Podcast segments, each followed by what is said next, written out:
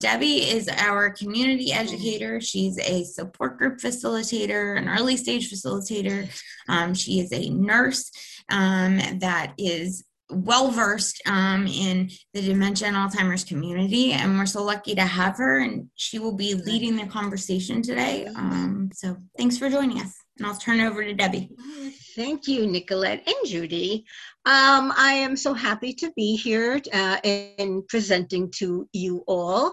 Uh, it's one of the things that I do enjoy. I've been working with this population uh, probably six years now. I, have been in different settings, assisted living, dedicated units, and right before the pandemic hit, I was working in a daycare for people with dementia and Alzheimer's, uh, which I thought was a wonderful program. It, it's so good for everybody.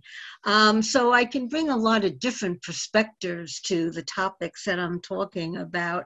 Behaviors um, really is one of my favorite areas because a behavior is really communication. If someone is acting up in, in a way that's not normal for a person, they're really trying to tell you something. And the key is trying to figure out what it is that they can't communicate in words, so it's coming out in different behaviors. So, by the end of today, we are going to understand what a trigger is and identify some of the common triggers. And that means what set them off. You know, it had to come from somewhere, and that's what a trigger is. It will, you will be able to explain the process for assessing and identifying challenging behaviors. You know, once we see a behavior, what exactly, if we can figure it out, set them off, and now what are we going to do about it? And finally, list strategies to address common dementia related behaviors. So, what are we going to do about it? That's what that uh, uh, whole one of our goals for this program. Debbie, um, I just want to interject and um, share something that was shared with me. And I think it's very profound. Okay. And this was from a, um, a person who had a family member with dementia. Mm-hmm. She kept this, you know, like in her person, in her wallet.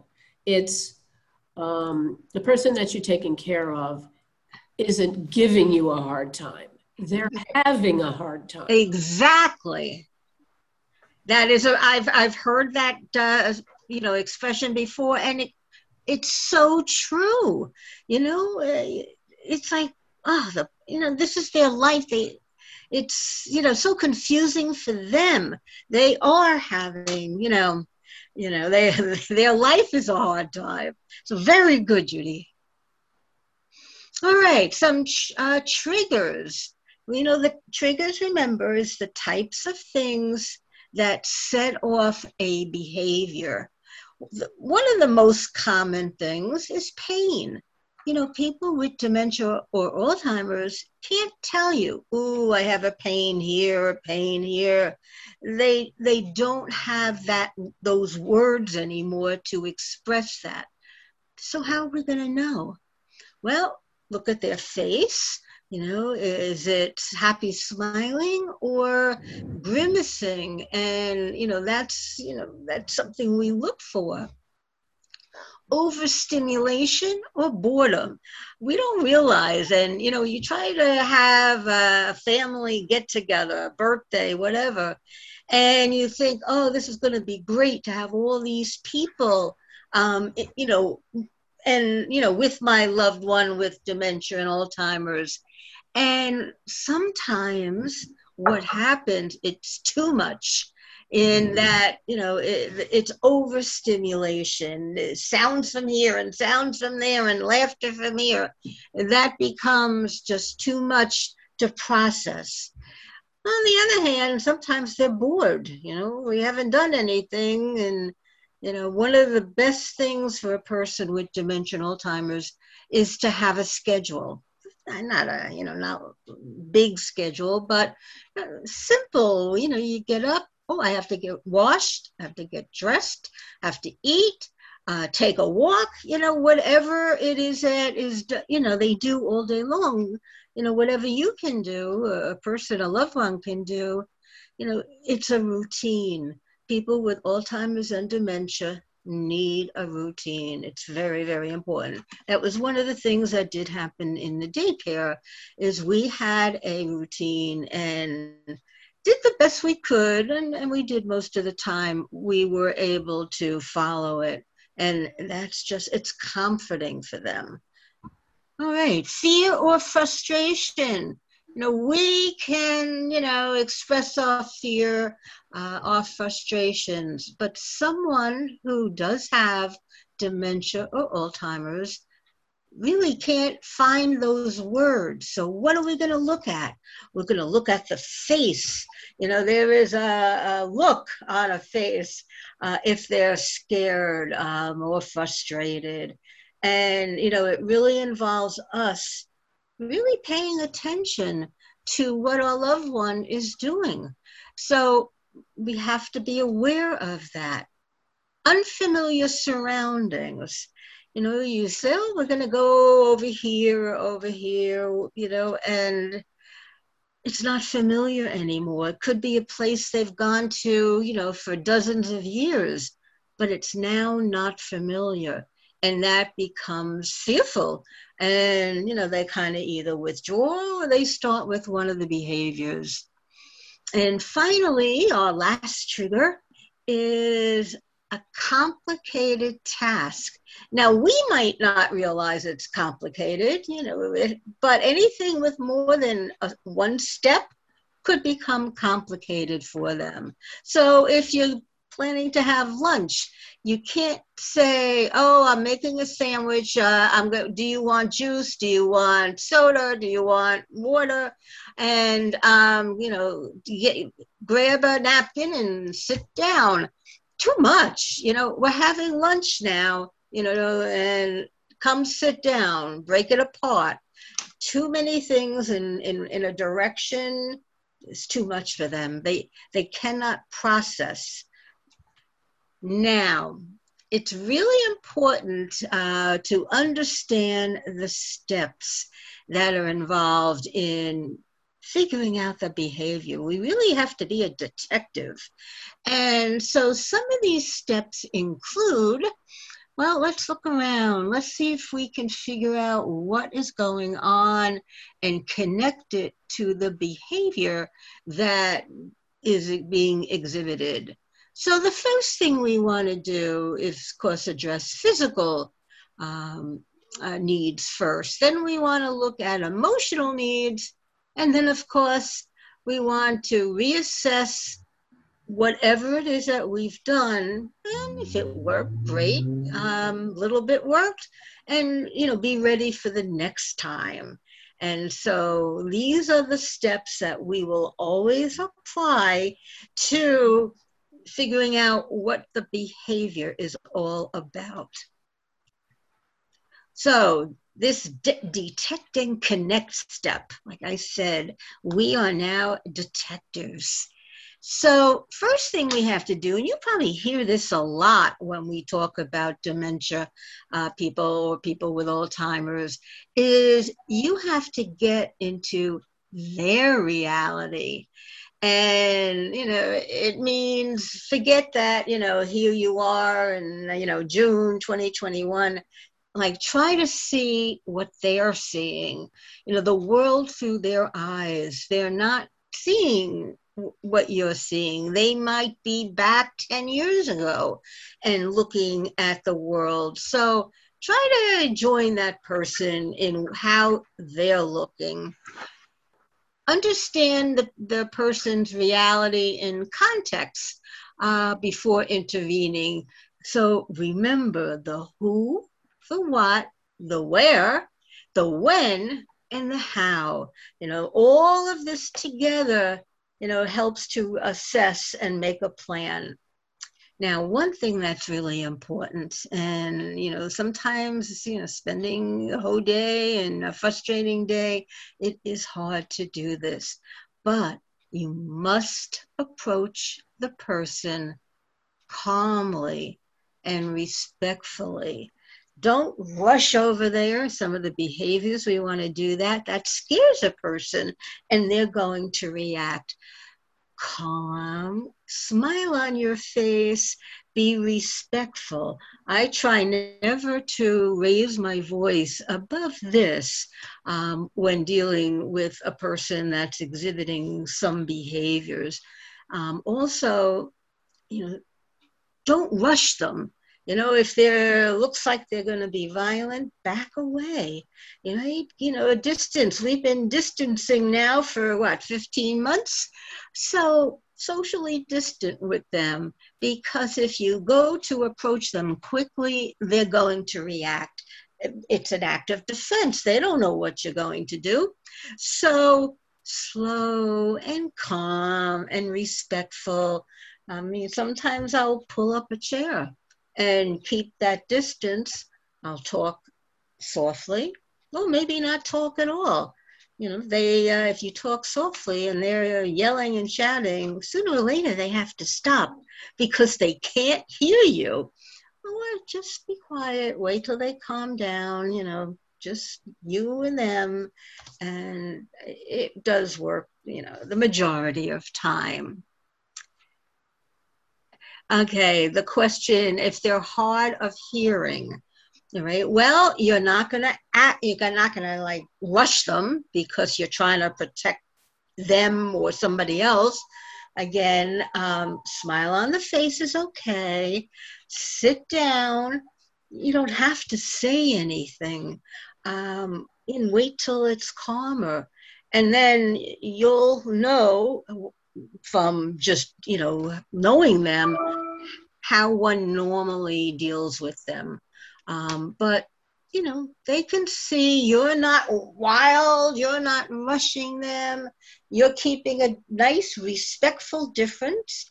And whether you're talking to them or not talking to them, you're calm and it will calm them down. All right. And you're welcome. Okay, so in our assessment, in our uh, detective uh, experience, we're going to look at the physical needs first. And with most people that you're having, you know, uh, an association with, uh, you're going to know about medical issues. If they're a spouse, a loved one, uh, you're caring for someone. Um, you want to take a look physically at what you know is going on. Um, the other thing you want to look at is are they hungry?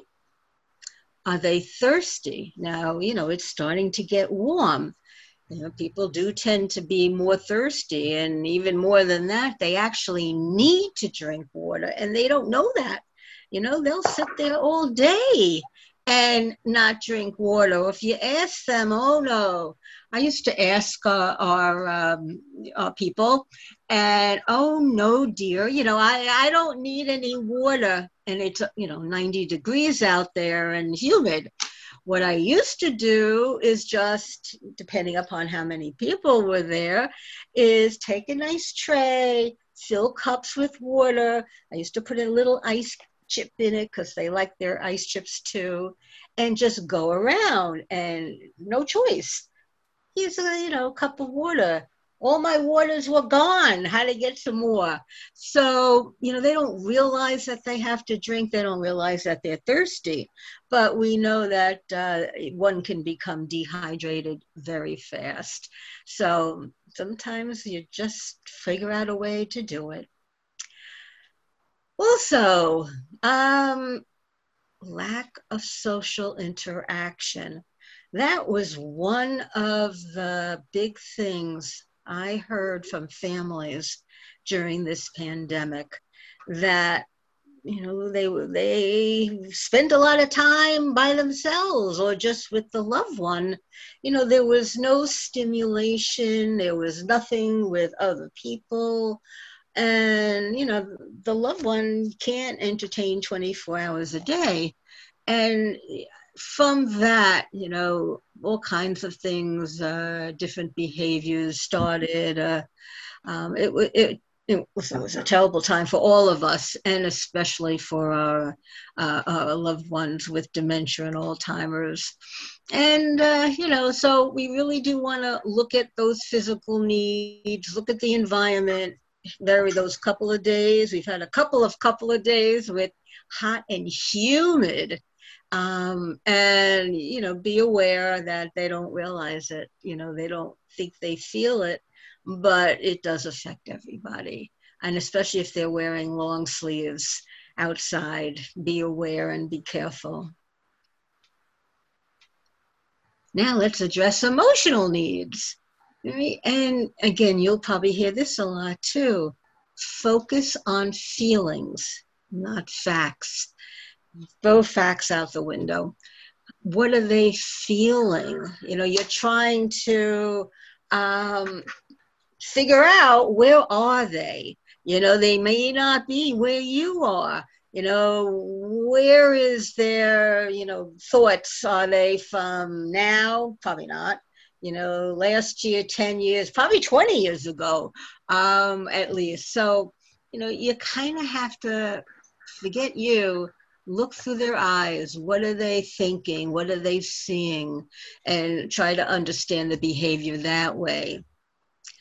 Now, you want to use your knowledge of the person and know their preferences, know what they like, know what they used to like, what they do, um, and that would help to come up with some interventions. And of course, and we say this all the time redirect, redirect. That's another one of those key words, um, but it's what we do. Uh, we have to figure out how to redirect and that means changing a topic oh let's go over there let's uh whatever season uh look at the picture look let's go outside look at the flowers redirect into something that is more you know positive that's happier um, and change that behavior. You know it's uh, trying to keep smooth, quiet, calm, you know, and it could take a lot of energy, probably on both parts, but, you know, redirect into something that will be calmer and that will modify that behavior. All right, Rose's mother. Let's hear what Rose has to say.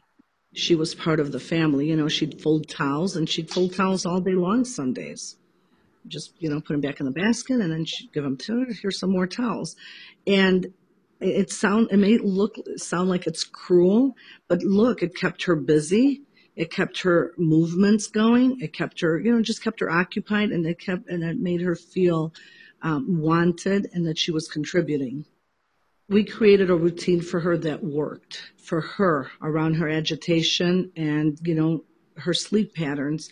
So every day she was in the same routine for the most part. And every day she did something. She was always in the kitchen every day helping do something. Sometimes she'd rinse dishes. But she was always near the kitchen sink because she spent most of her life in front of the kitchen sink. Now she was just doing it in different ways. And um, yeah, going for a walk, going out in the car for a drive, uh, walking around the yard, you know, um, watering plants. Those are all things that she did, and we just had her continue doing them. Okay, and so you hear schedule, right? Same things that they used to do, that they like to do. It's a routine, it's a schedule. And it's so important. And in this case, uh, Rose's mother did a real good job um, Rose did about having a schedule. Uh, the schedule was safe. They you didn't have to worry about you know an injury.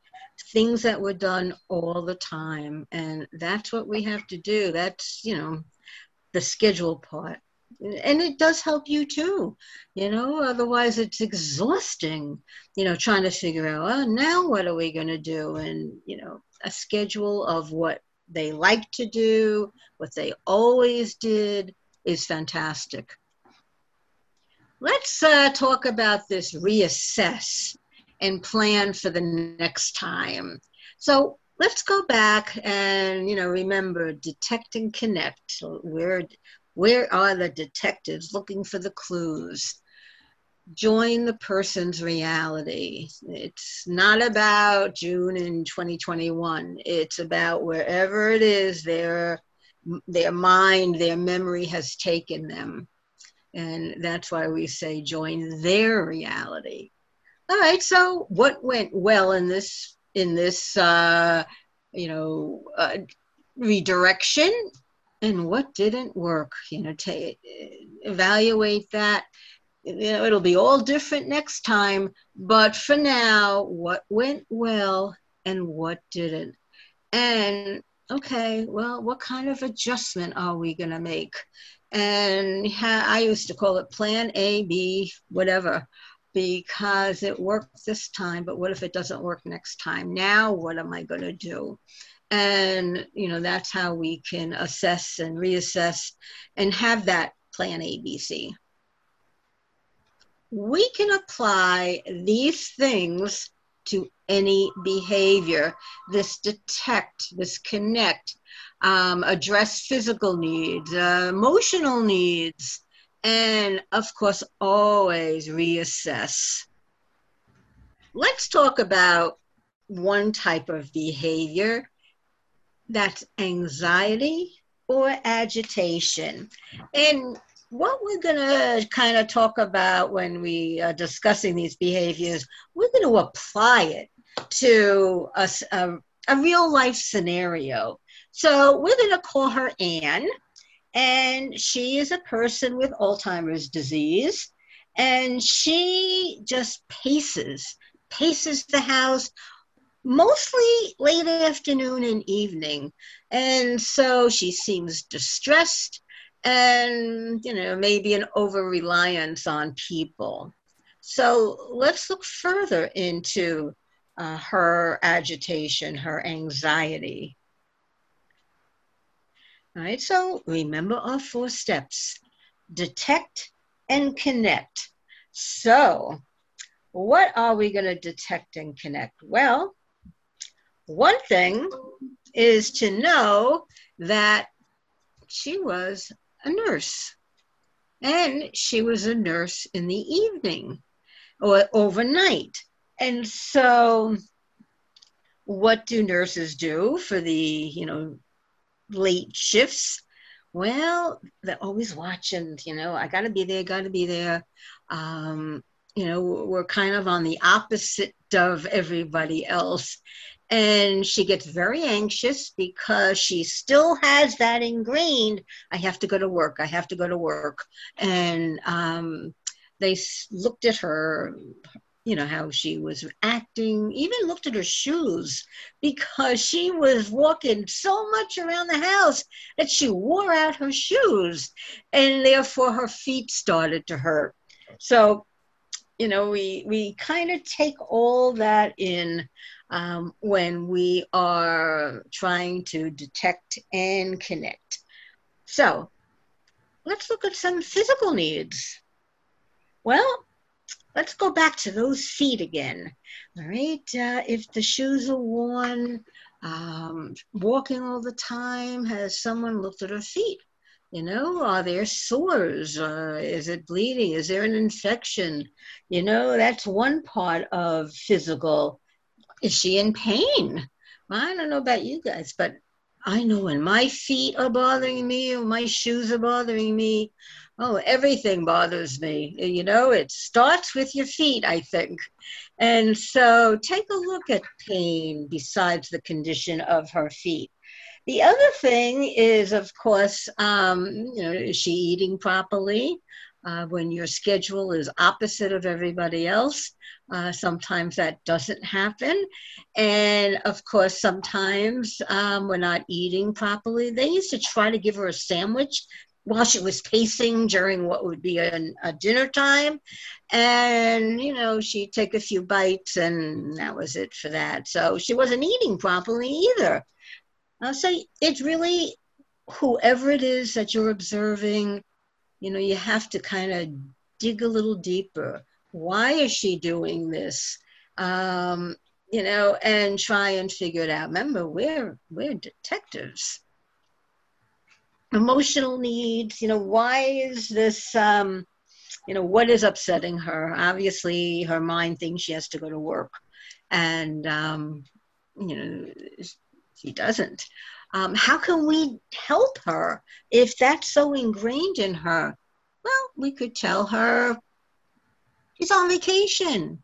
You don't have to go. You're on vacation now. And, you know, hopefully that'll get her to calm down and realize she's not going to work without coming out and saying you're not working. Um, you're on vacation. You can relax and um, see if that worked. And if it did, fantastic. Uh, and of course, remember, well, that'll work so long. And let's see, you know, what else we can uh, also do to redirect her. Confusion or suspicion. And of course, um, that could be anything. Anything that you would think is, well, we've been doing this for the last 25 years, but not recognizing familiar people, places, or things, and accusing others of theft, infidelity, etc. Um, and I'm, I'm, I'm smiling because I saw people do this all the time. You know, you stole my green scarf.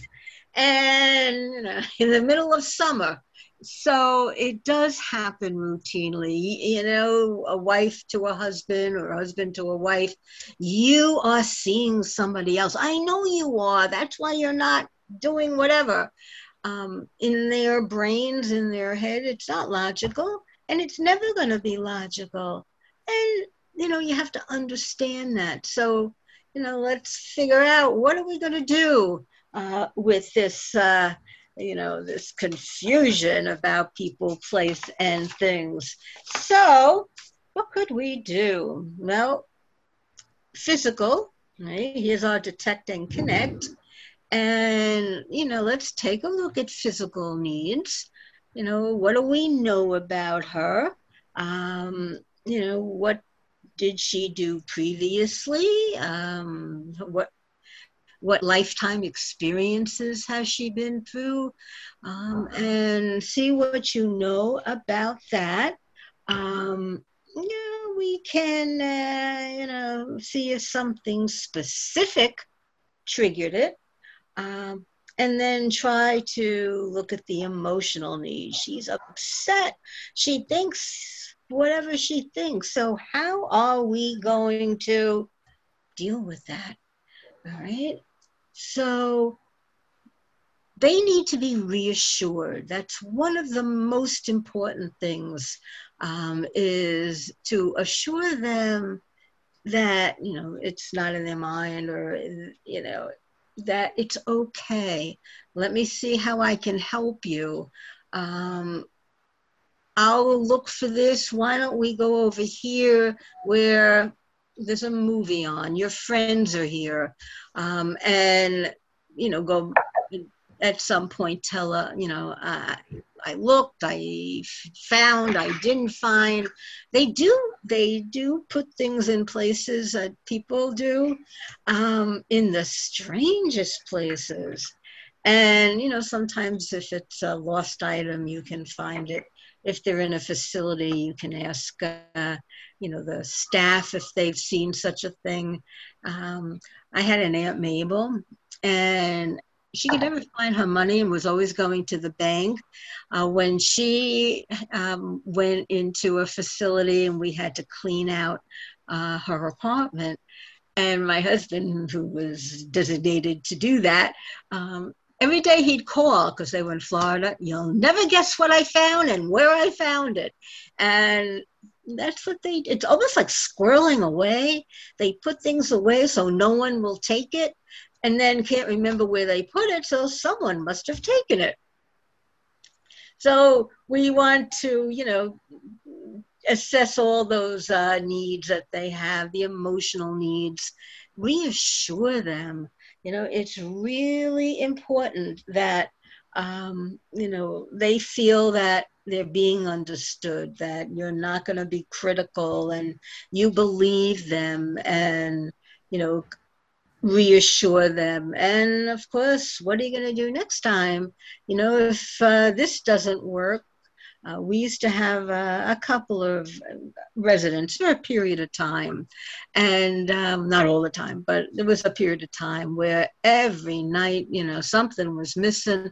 Some of them were smart enough, they called the police, and the police would show up.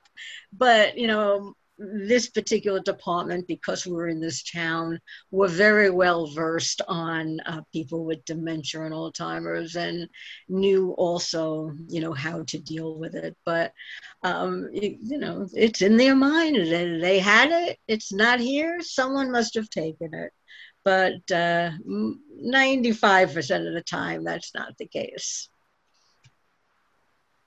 aggression. Aggressive behavior can be verbal, it can be physical, it could occur suddenly for uh, no apparent reason, and it just may follow a trigger that you are not aware of. And um, this is a tough one because they, you know, aggression could be physical. They could pick something up to throw it at you. Um, you know, uh, physical hitting. Uh, it's a tough one to deal with, and I have dealt with it. And you know, there's no easy way except again, don't rush them. Don't you know, like, especially sometimes it's more than one person. Unless there is a fear of immediate danger to them or themselves, um, I, you know, or somebody right nearby, and um, back away, you know, little distance, talk softly. You know, I would. I had a, a, a person, a client that uh, picked up a footstool to throw it at me, everyone else in the room was like, oh, you know, and I'm like, you know, I know you're not going to throw that at me. I was like hoping, but I, you know, I just stayed calm and waited until the little bit of agitation that he had seemed to be less and immediately tried to divert him. And, you know, I having known him, he was part of our daycare and knew him pretty well. And I'm like, hey, he loved Bonanza. Now, I don't recommend putting anybody in front of a TV for any length of time, but in this case, it was the one thing that I knew would calm him down. And I said, "Come on!" And we went in a in a different room, and he was very calm. In fact, I think he fell asleep after that. So whatever he was getting aggressive because too many people around saying too many things, and um, you know, you just stay calm and don't rush him or her. Um, you know, just be quiet. Just you know, just take it easy. Uh, okay, I'm, you know, I'm with you here, and uh, it should be able to calm down that way. But it's a tough one because you're afraid you're going to get hurt. Somebody else is going to get hurt. They're going to hurt themselves. And, you know, dealing with it just takes you to not panic and not rush a person and, you know, keep your distance. You won't get hurt that way either. And in my heart of hearts, I was pretty sure he wasn't going to throw that footstool at me. Um, did a little praying maybe, but I, I was pretty sure he was not going to. He just needed to come down, to realize I'm not an enemy, and deal with it like that. All right, so we're going to call our, our pretend people again, Anne, and we'll call him Andy. And um, we want to detect and connect and you know look for the clues what set the person off. Um, it's probably something that you know normally you would not think of but something did. And whether it's other people whether it's the commotion in the room or they wanted to do something and somebody was arguing with them, there's just, you know, a, a zillion reasons why somebody becomes aggressive. And, um, you know, understand that. Look at the physical needs. And, you know, again, that person could be hungry. And, you know, some people, when they're hungry, you know, blood sugar drops and, you know, they get shaky and agitated and, you know, things you probably wouldn't think of um, physically. Are they in pain? Are they tired? Um, you know, all the different things that could happen. You want to, you know, take a moment and think about that. Uh, sometimes somebody's going to the bathroom a lot, and and let me tell you about that as a clue. Um, if you notice that a loved one is going or asking to go to the bathroom a lot more frequently, or if they're, you know, wearing some type of uh, uh, brief uh, pull up, then um, and it's wet a lot more often. Um, think urine infection. Urine infection, it is amazing what it does to a person before they anybody even realizes that there's a urine infection and you know if if there's all of a sudden a sudden change think that too and then add that to going to the bathroom frequently or more frequently think urine and um, see you know steps to take uh, to see if they have a urinary infection. All right so addressing emotional needs. You know what's going on? Do they need to be reassured um, you know, obviously, you know, to be calmed down. Um, you know, look around, uh, a lot of hubbub, as I like to say. Um, even in a daycare setting, sometimes we have a lot of hubbub. And um, same thing with your, if they're with a family setting and maybe kids are screaming or, you know, they hear outside and it's just things that you don't even think of that could set off a behavior um, and cause, you know, some type of emotional reaction. And of course, finally, reassess what we're going to do.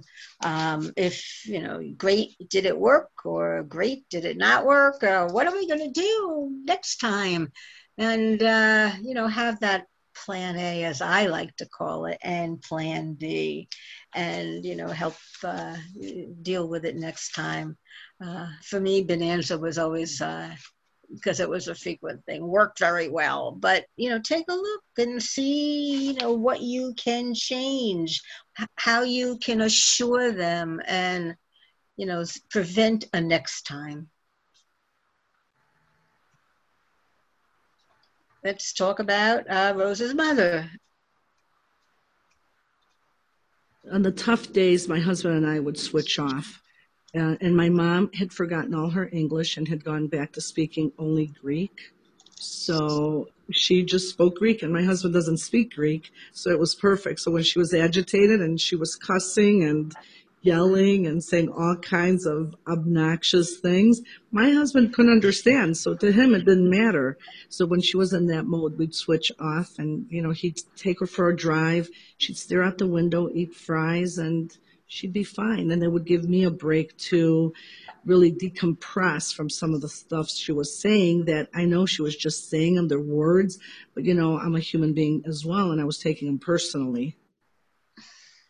And I understand that.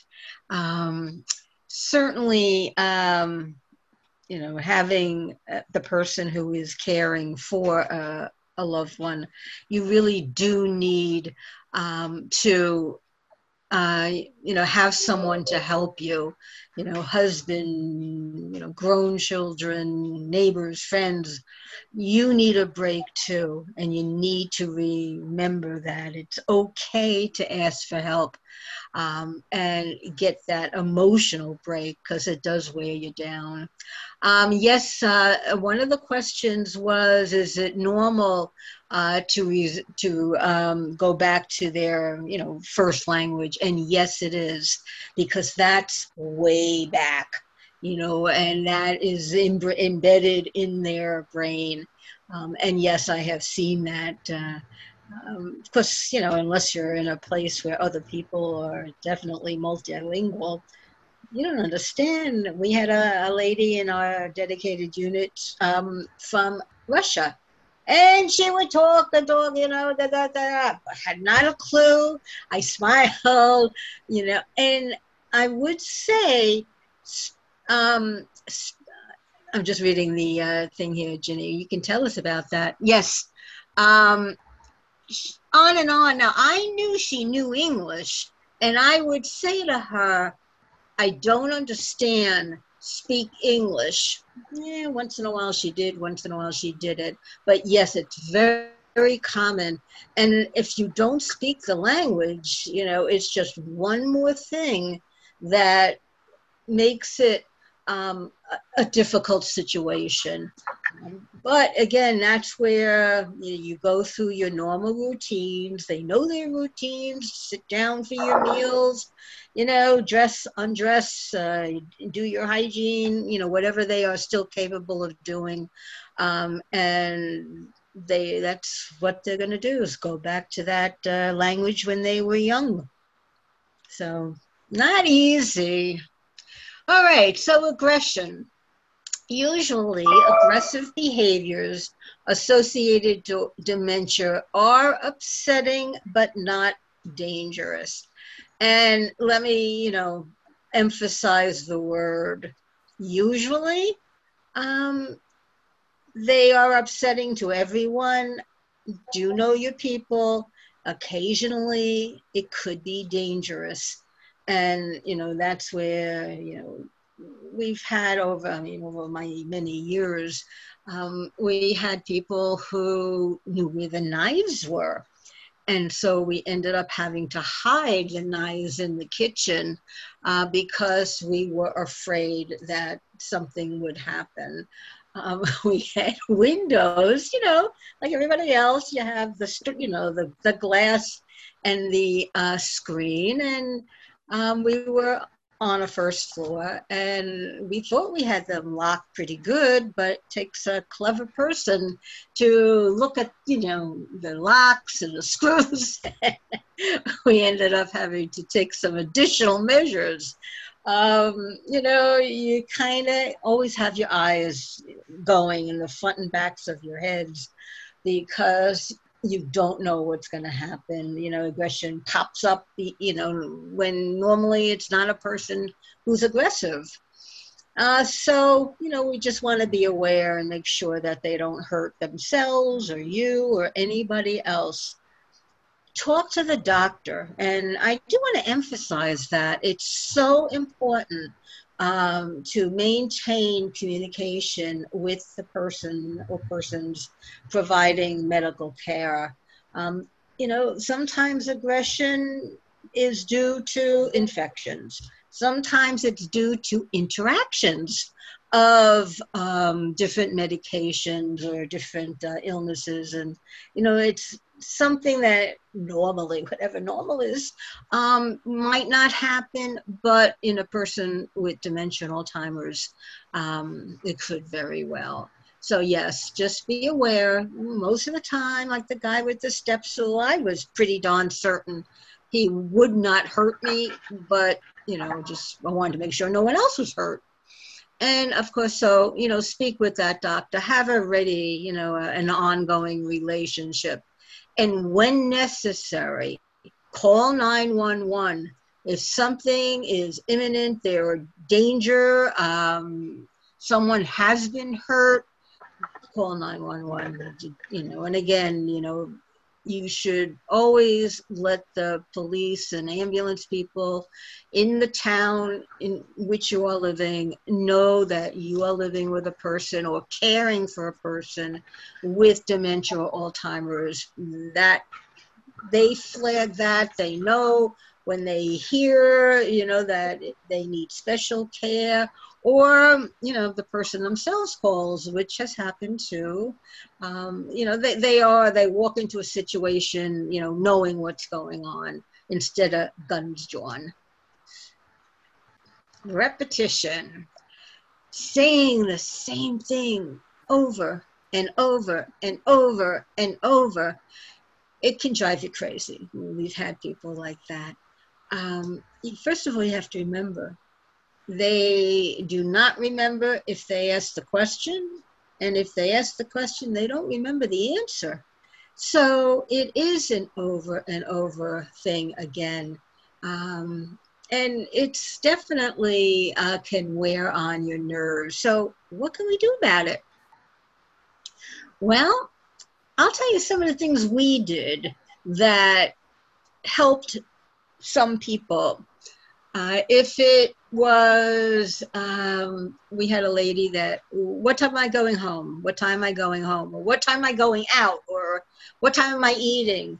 We ended up, we wrote out her her her daily schedule and i mean it wasn't complicated you know the morning eat fold wash whatever it is was on the schedule um, and we would either give it to her or post it depending upon your situation or we use post-it notes in the bathroom don't forget to brush your teeth or just put brush teeth brush hair you know whatever it is that they seem to have a hard time saying, um, but the repetition of what do I do? What do I do? What do I do? When am I going? When am I coming?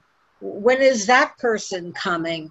Um, you know, it's uh, it's it's grating on your nerves. I will tell you. So, you know, try some other things. Uh, as long as this little lady, um, we always gave her a nice on pretty paper her schedule of the day um, and she'd put it in her pocket.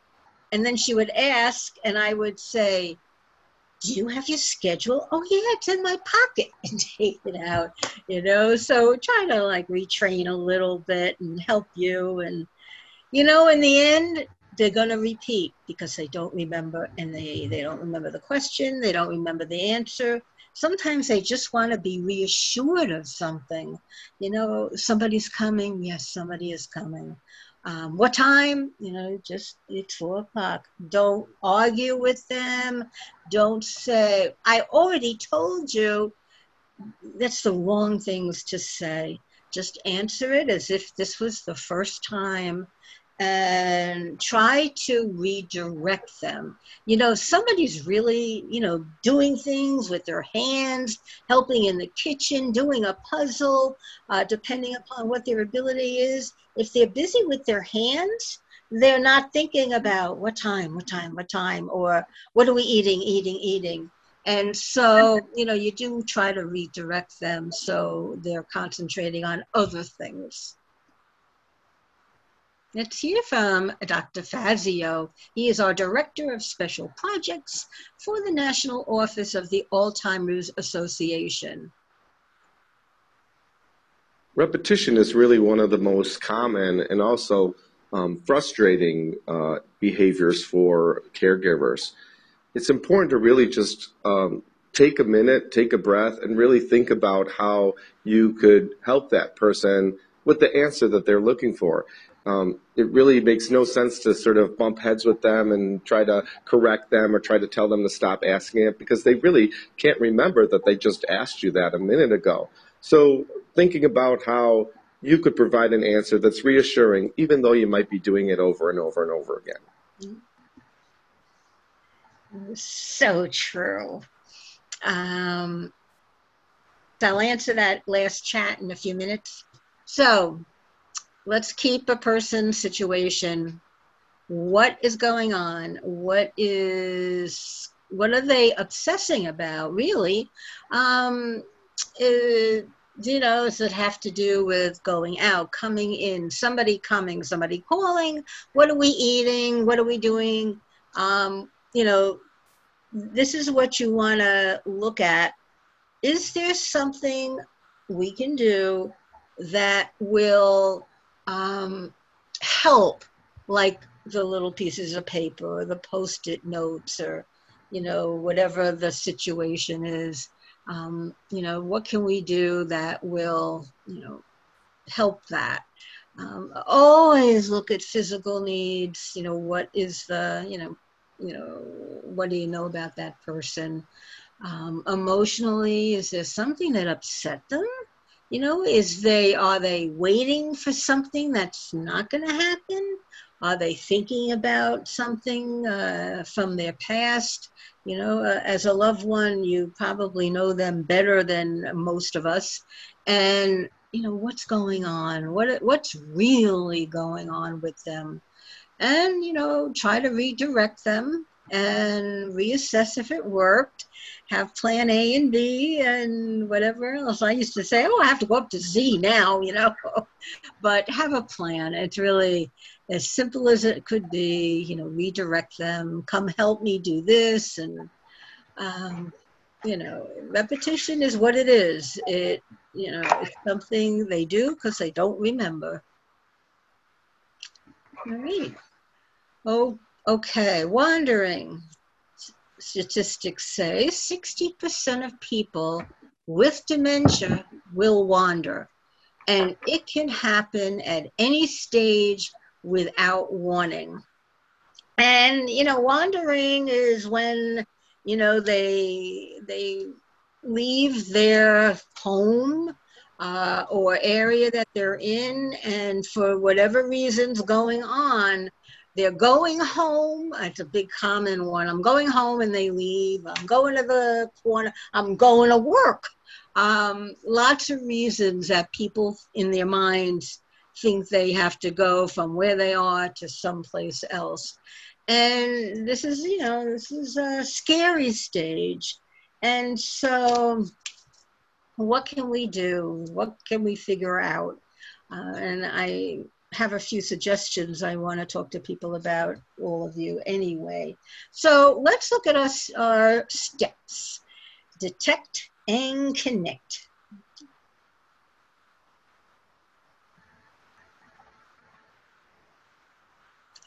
All right, first we're going to hear from Beverly about her husband, Amos.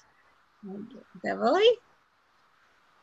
Later in uh, in this journey, and I call it a journey, um, he decided that he was going home to his wife.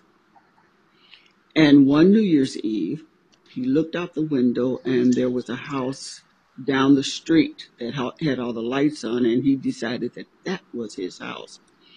And it must have been, I'd say, at least two below zero. And he was going to leave. I had a double lock on the door, but I had left the key in. And he decided he was leaving. And I said, Well, Amos, I'm your wife. No, you're not. My wife is waiting for me. And he would laugh when I said that I was his wife. So he got up and I said, Amos, I'm going to call the police if you walk out the door. And Amos, in his usual manner, said, You do what you have to do. And he walked out the door. Well, he walked out in his house shoes two blocks down the street, and I got in the car and drove around.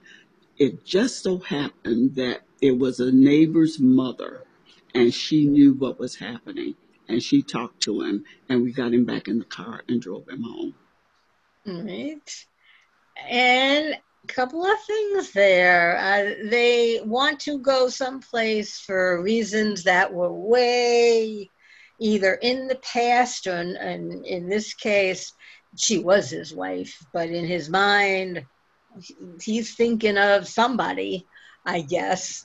Um, and you know, she she did good. She did the right thing. One thing she did, and I want to make sure I emphasize this, is she spoke with her neighbors. Now, your neighbors don't have to be your friends you know, I have three neighbors. I, you know, very nice people, but you know, I wouldn't say that we, you know, get together every day or whatever. Um, let the neighbors know of your situation, and if you, you know, say to them, if you see him or her um, outside by himself or herself, uh, please call because that would not be a normal uh, thing for them. And so trying to let whatever neighbors you can, you know, be aware of, you know, what is going on with your loved one.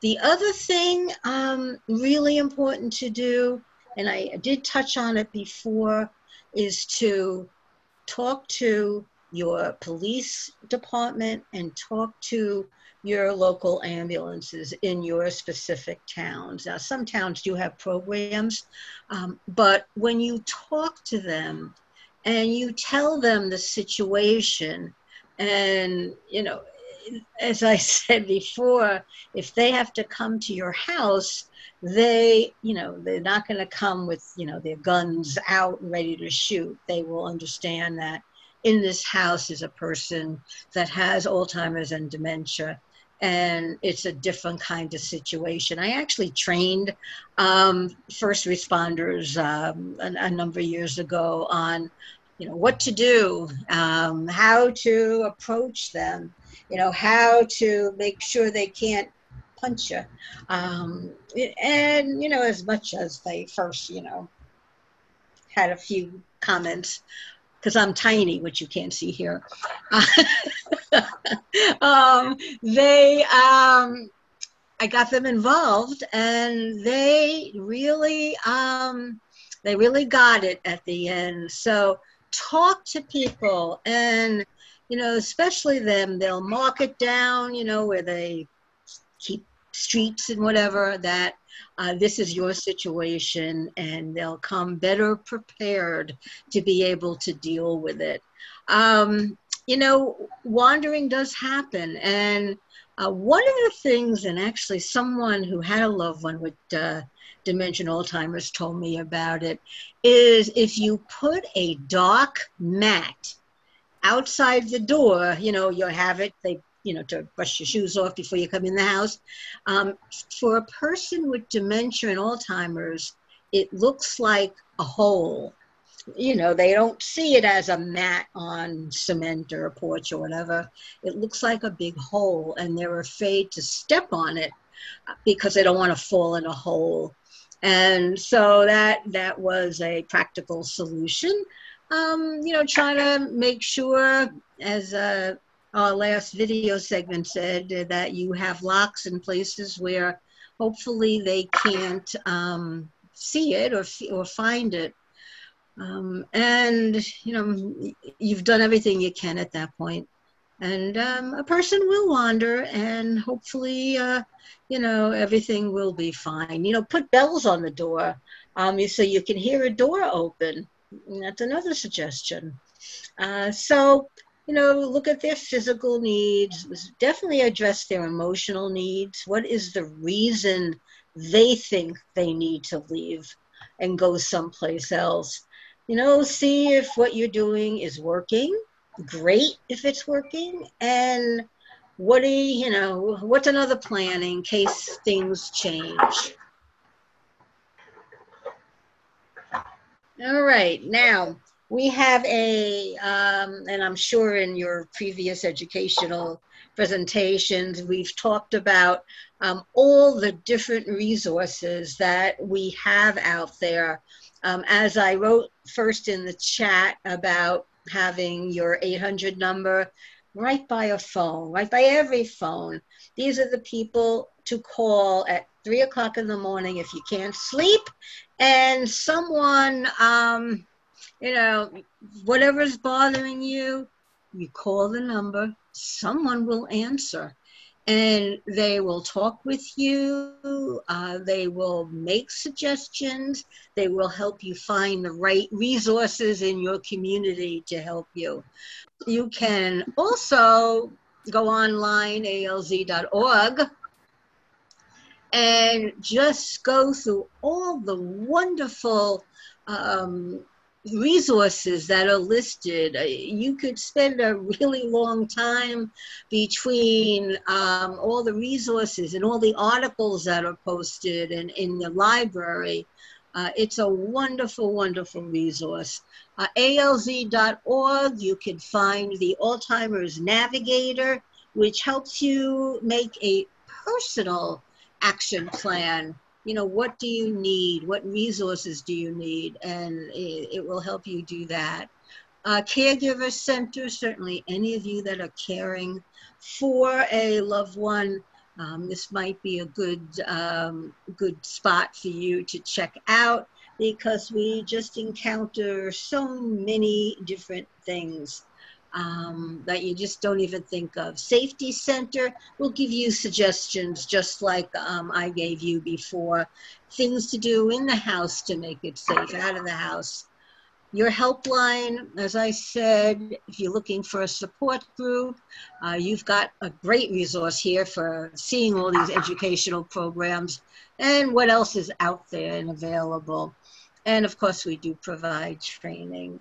So it's real important you become familiar with this um, website, alz.org, and know what the helpline is we love if everyone could get involved in some way. Right now, um, we are in our well, pretty much the uh, towards the end of our longest day.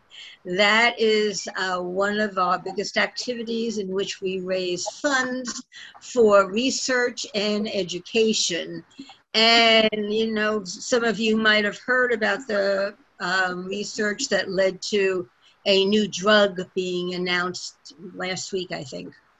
Um, also, the walk to end Alzheimer's. Again, uh, it's a it's a beautiful event where people gather. Now, of course, the last year we couldn't gather like we did because little pandemic to deal with. But a lot of people did a walk right in their own neighborhoods.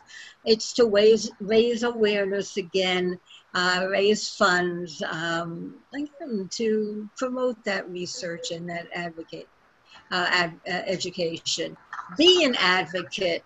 Uh, it's one of the things that I've started doing, and it's it's really um, you don't realize what goes on behind the scenes. Um, when we have our meetings, usually there is some bill um, in front of Congress or the state, and we send letters or phone calls to them uh, saying, you know, please, you know, uh, approve whatever it is. Um, we did it a week or two ago, and uh, I got a letter from the governor. I said, Woo, that was quick. So, you know, it's not so much the names of the people that sent this, but the volume. How many people um, are out there advocating for people with Alzheimer's and dementia? Now, trial match this is a very interesting part of uh, the Alzheimer's uh, web uh, site. And, you know, I used to think that trial when I heard the word trials, it was different medications that you took. Some some were real, some were fake, but our trial match is more initially anyway um, questions. You you know want to help and you go online and you find trial match and they decide if your you know background history would be of service it's questions. So for example um, the heart do you have high blood pressure? Do you have high cholesterol? Do you have heart disease? Because there is a correlation between the heart and the brain and so, you know, putting together and hearing statistics show this is partly where they get statistics from. Um, sure, down the line, if you are a person with dementia and Alzheimer's, and there is um, clinical trials going on, you know, and that's what happened before this uh, new drug was announced, then fantastic. Um, but you can try it, just answer certain questions. Again, it makes correlations that are used for research. Sandra's mother. Okay, Sandra. Everyone's situation, I'm sure, is different. You know, my mom was a, a shaker and a mover. She would do whatever needed to be done. She loved to cook. She can't cook anymore. You know, she loved to keep her house clean. She can't do that anymore. Um, and it's tough. I don't I don't have all the answers when she's sitting there and my dad's cooking. I don't always know what to do. I have to learn to be comfortable with that.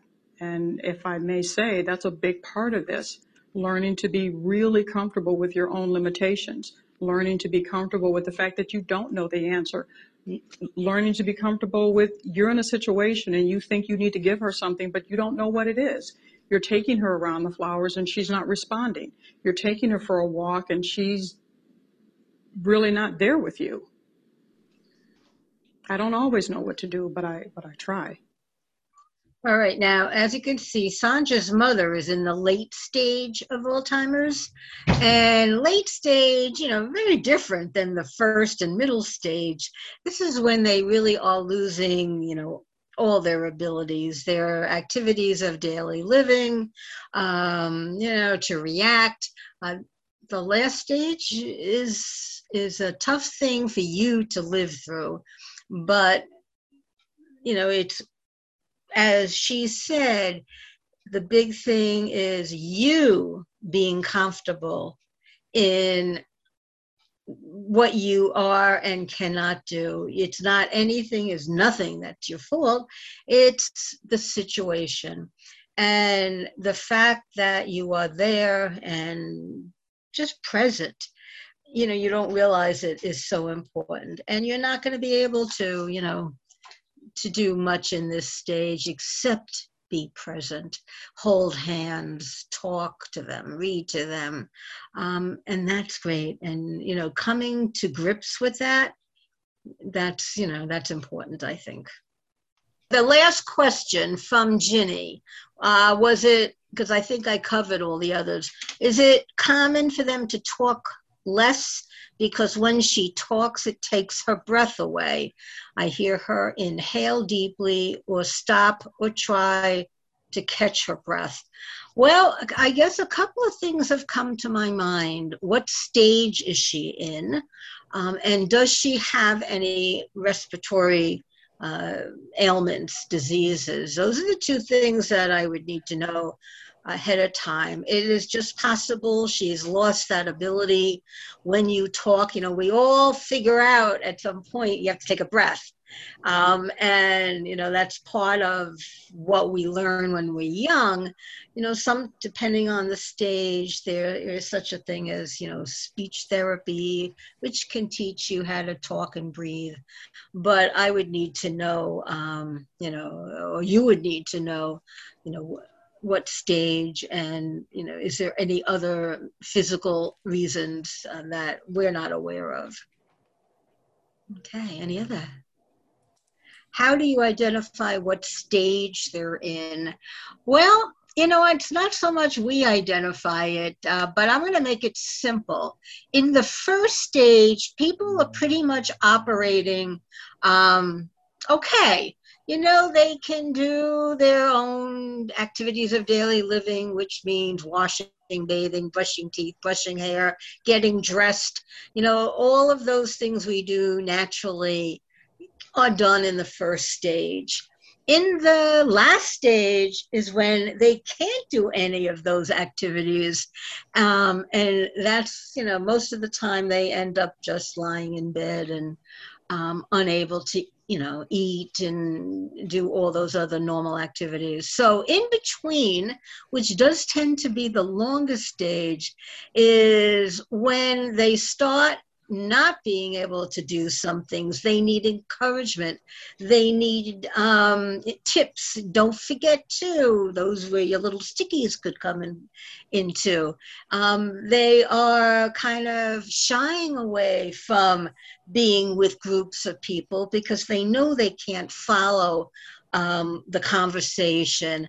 So you start to see changes. They still are, you know, up and moving around and, you know, trying to be a part of what's going on, but you see them becoming more reluctant, um, you know, maybe not eating what they used to eat.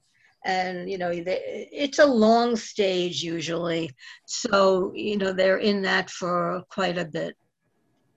Okay, I hope that uh, that helps there. So I'm just going to say thank you to Debbie and thank you to Nicolette. Wonderful presentation and, and so helpful. So I thank you all and I thank everybody that came. I do want to let everybody know we're going to be planning on offering some more Alzheimer's programs in the fall. So um, you can be watching for that.